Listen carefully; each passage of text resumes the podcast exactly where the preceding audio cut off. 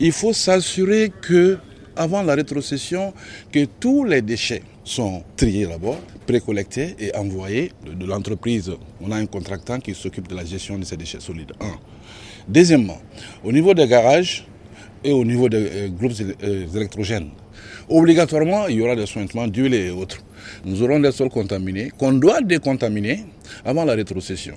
En plus de cela, nous avons de la ferraille par-ci par-là, les batteries usées, les pneus usés, euh, des produits chimiques, qu'on s'assure d'enlever tous ces produits avant la rétrocession.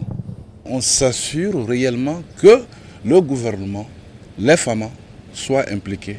Le gouvernement, à travers ses représentations au niveau régional, au niveau euh, cercle et au niveau euh, arrondissement, qu'eux soient avec nous pour la rétrocession. La dernière rétrocession, ça c'est à Ogosagou. Le représentant de la direction régionale de l'assainissement et du contrôle de pollution et nuisances était avec nous lors de la rétrocession.